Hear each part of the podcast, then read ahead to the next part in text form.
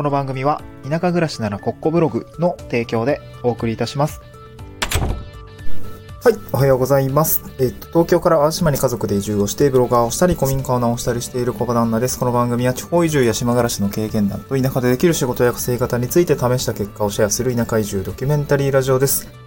えっと、今日は土曜日ということで、地域おこし協力隊のお話をしたいなと思います。えーっと、まあ、私ずっと地域おこし協力隊の話をしてるんですけども、まあ、ちょっと今回は事例紹介ということで、あのまあ、ツイッターで流れてきた内容について、これはやばいなと思って、あの、お話をしたいなというか、所感を述べたいかなと思います。トークテーマはですね、地域おこし協力隊は働く環境を選ばないと絶望します。かっこ事例紹介ということで、えーお話をしたいなと思います。えっと、これ私フォローしてる方で、えっと、戸狩大輝さんかなツイッターアカウントがあってですね、これ、この方確か地域おこし協力隊で、まあ僕と同じく、そのなんか多分古民家とか直してたと思うんですよね。そう。で、協力隊の、まあ、経験もあるので、協力隊の情報とか結構ね、あの、発信をしてくれていたりするんですけど、今日そのツイッターの内容を貼り付けております。うん。で、これね、川北新報さんだったかな？あの記事を、あのーツイートしてくれ、あ、ん？この川北って読まないのか、河北新報さんですね。すみません。えっと、これ、あのーなんだろうな、宮城県の栗原市っていうもののね、地域おこし協力隊の実態について書かれた記事なんですけど、これ結構ひどかったなと思って、あの、シェアさせていただきました。うん。でね、見出しには地域おこし協力隊の活動費、栗原市が引き下げみたいな感じで書いていて、これどういうことかっていうと、地域おこし協力隊というのは、まあ、その地域での活動にですね、活動費という予算がついているんですよね。あの、総務省、国からは、あの、隊員一人当たり400、今は80万円ですかね。えー支給されていて、まあ、それの使えるお金に区分けがついてるんですね。2種類あって、1つが報奨費という形で、まあ、隊員自体の報酬ですよね。月額20万から23万3000円ぐらいかな。えーっと、年間で言うと280万ぐらいの、まあ、報酬を出す、出してもいいよっていうところの枠があって、残りの200万円ですね。には、活動経費という形で、その、まあ、隊員の家賃だったりとか、あと、ま、活動に関わる本当にイベントの、ま、講師の謝礼とか、えー、僕は古民家を直してるんで、あの、材料費とかに当てたりとか、工具の購入に当てることができる経費がついてるんですけど、ね、これが200万円ぐらいついてます。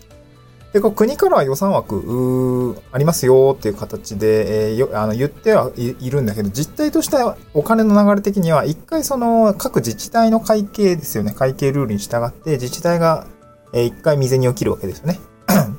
で、最後に、国にまとめて、えー地方交付税くださいっていう形で、形で出すので、その、一回自治体を挟むわけなんですね。うん。で、ここの自治体の予算枠っていうのを、あのーこれ、えっとね、年、えっと、国の定める200万円の上限枠から、なんとこれ50万円引き下げて予算編成していたよっていうところが分かったということですね。うん。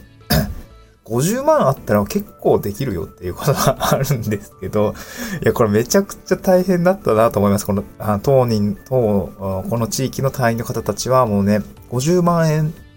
も予算が少ない状況で活動しないといけないみたいなことが、あー実態としてはあったみたいで、これすごく大変なんだろうなと思います。僕なんかも年間200万円もほぼほぼ使い切るような勢いで、どんどん、あのなんだろうな、必要な箇所に必要な、あの、財源を当ててもらってるんだってめちゃくちゃありがたいかなと思ってるんですけど、まあ、若干ね、不明瞭なこともあるので、あの、まあ、民間と、えー自治体の、うんまあ、お金に関する意識っていうんですかね、なんか明瞭さみたいなところは、なんか若干の、えー会議的なところあるんですけど、まあ、このね、栗原市ほどじゃないなとは思いながら、こうマジで笑い事じゃないんですけど、すっげえ大変だな、だ、だ、なんだろうな、というふうに感じました。なので、その協力隊というものは、これもうこういう記事が出るからめっちゃ闇深いよねとかいうすっげえ書かれるんですけど、まあ実際ね、実際こういうことがあるんですよね。うん。だから、まあ、あの、協力隊の制度自体はすごく有用な制度だと思います。私も移住したりとか、まあ、都心部を離れたいとか、まあ、なんか田舎暮らしがしたいとか、その田舎でなんかやってみたいことがあるんだっていうことにと、方にた、方からすると、この制度自体というのはすごく有用ですね。お金をもらいながら挑戦する期間ももらえて、そして活動経費も使わせていただいて、なんかその地域のために、まあ、社会貢献をしながら、えー、何かに挑戦することができるというのはすごくね、まあ、三方よしぐらいの制度ではあるかなと思うんですけど、うまく運用がなされないと、やっぱりこういう不都合が起きたりとか、隊員自体もダメだし、このね、自治体自体もこんな、まあ、なんていうの？不不名誉な、えー、記事が書かれてしまう。そして地域の方も大変、あの、残念に思ってしまうとね、散歩悪し、みたいな感じになっちゃうので、これはしっかり運用していかないといけないんですけど、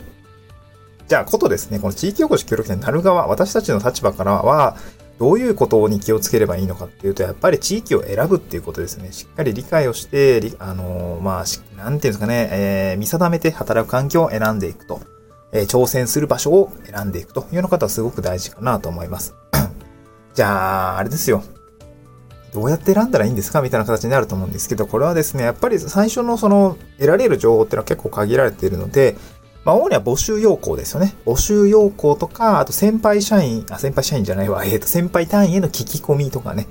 えー、まあ、そういうところで見抜いていくほかないかなと思いますね。はい。まあ、私も地域おこし協力隊になるにはというための記事をですね、ばばーっと書いて、まあ、あの、音声プラスブログの記事で書いているんですけれども、えー、こちらにですね、あの、募集要項の読み解き方みたいな記事も書いてありますし、あとね、募集要項じゃ読み解けない、多分これに近いかなと思うんですけど、今回の事例についてはね、あのー、こんな記事を書いてます。誰も教えてくれない地域おこし協力隊の募集要項に書いてないけど知っておかないと失敗する3つのポイントという記事を書いております。えっ、ー、と、今日ね、ツイ あの、スタンド F の概要欄にリンク貼り付けておりますのね。地域おこし協力隊にこれからなんか興味があって、なんか、えー、興味あるんだけども、失敗したくないなと。まあ、こうこういうね、失敗事例があるんで、失敗しない、したくないなって方はぜひ読んでいただきたいので、あの、スタンド F の概要欄から記事に飛んでいただければなと思うんですけど、これ、まあ、どういうことが書かれているのかというのはちょっとね、あの、かいつまんでお話をしていきたいんですけど、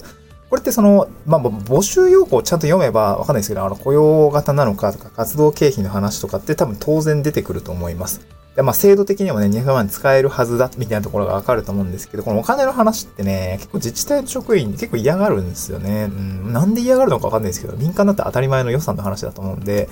そう、あの、しっかりね、あのー、お話をしといた方がいいかなと思うんですけど、そう。ん で、あと、募集要項に書いてないとこで、その地域をしっかり見定めていくっていうこともすごく重要なんですよね。うん。で、まあ、今回のこの栗原市の事例で言うと、この自治体のね、こう多分理解が、あの、自治体の箇所のね、この地域おこし協力隊の活動に対する理解不足だったとか、なんかそういうところもあるんですね。なんか有用性っていうのも、あのー、な、多分なんか気にしてるんじゃないかなと思うんだけれども、その自治体の中でこの地域保守協力隊の制度とか単位の方っていうのは、こここういう、まあ、努力がある、まあ、ある意味クライアントなわけなので、こここう、こういう、なんだろうな、メリットがあるみたいなのをしっかりあの伝えていかないとはいけないとは思うんですけども、まあ、そもそもその理解度がどれくらいあるのかっていうのをしっかり見定めていくと、まあね、そんな無駄な努力というか、無駄ななんかハードルは、を回避できるかなと思うので、えー、募集要項からね、どういうところを読み解けばいいのかというのと、あと募集要項に書いてないんだけど知っておくといいとこっていうのをね、あの、今日は、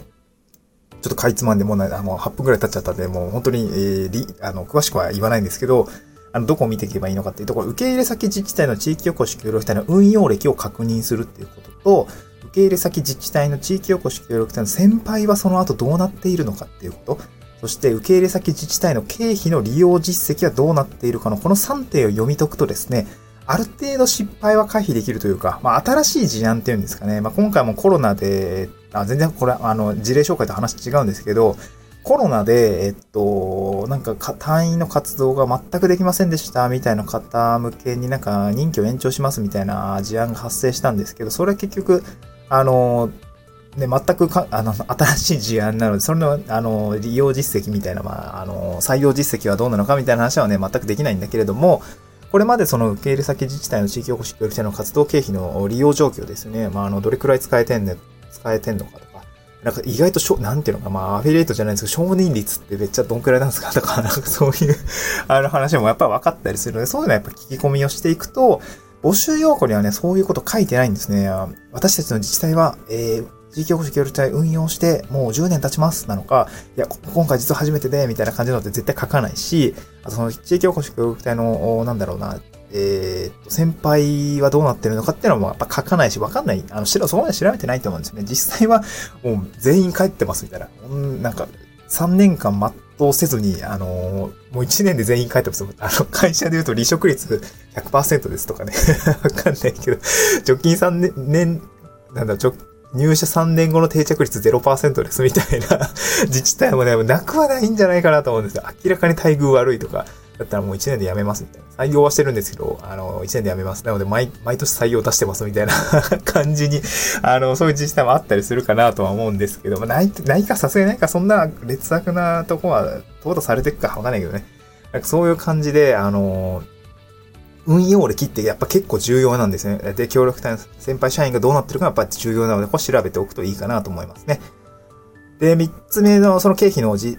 用実績っていうのもやっぱり聞いておくといいと思いますね。まあどういうものに使えてるんですかとか、どういうものだったら使えないんですかみたいなしっかり聞いておくといいのかなと思いますね。うん。はい。まあそんなようなことをですね、もうめっちゃもっと具体的に、あのちょっと図解も合わせて、えー、解説しているのがこの誰も教えてくれない地域福祉協力隊の募集要項に書いてないけど知っておかないと失敗する3つのポイントというような記事で解説をしております。はい、えー、っと、ちょっと熱が入りましたが、こんなね、なかなかこう、みんなが不幸になってしまうようなことが起きないように、しっかり自治体としても地域福祉協力隊の運用をしっかりしてほしいし、まあそういうね、地域に当たり、当たらないように、まあ僕たち応募する側とか、隊員になる側もね、えー、なんかね、なんかもう、もうちょっとさ、イージーにイージーに仕事をしていけたらいいよねっていうことで、ぜひ、押さえておきたいポイントを、ぜひ理解していただいて、応募していただければいいのかなと思います。はい、新年度なんでね、もう多分採用活動も今結構佳境かなと思います。まあ当時1年前の僕は多分今頃面接対策をしていたのかなと思いますので、まあまあ記事に、その面接対策したこととかもあの記事に書いてますので、なんかぜひブログを覗いてみていただければ嬉しいです。はい、えー、土曜日でございますので、えー、あれですかね、えー、まあ副業したり、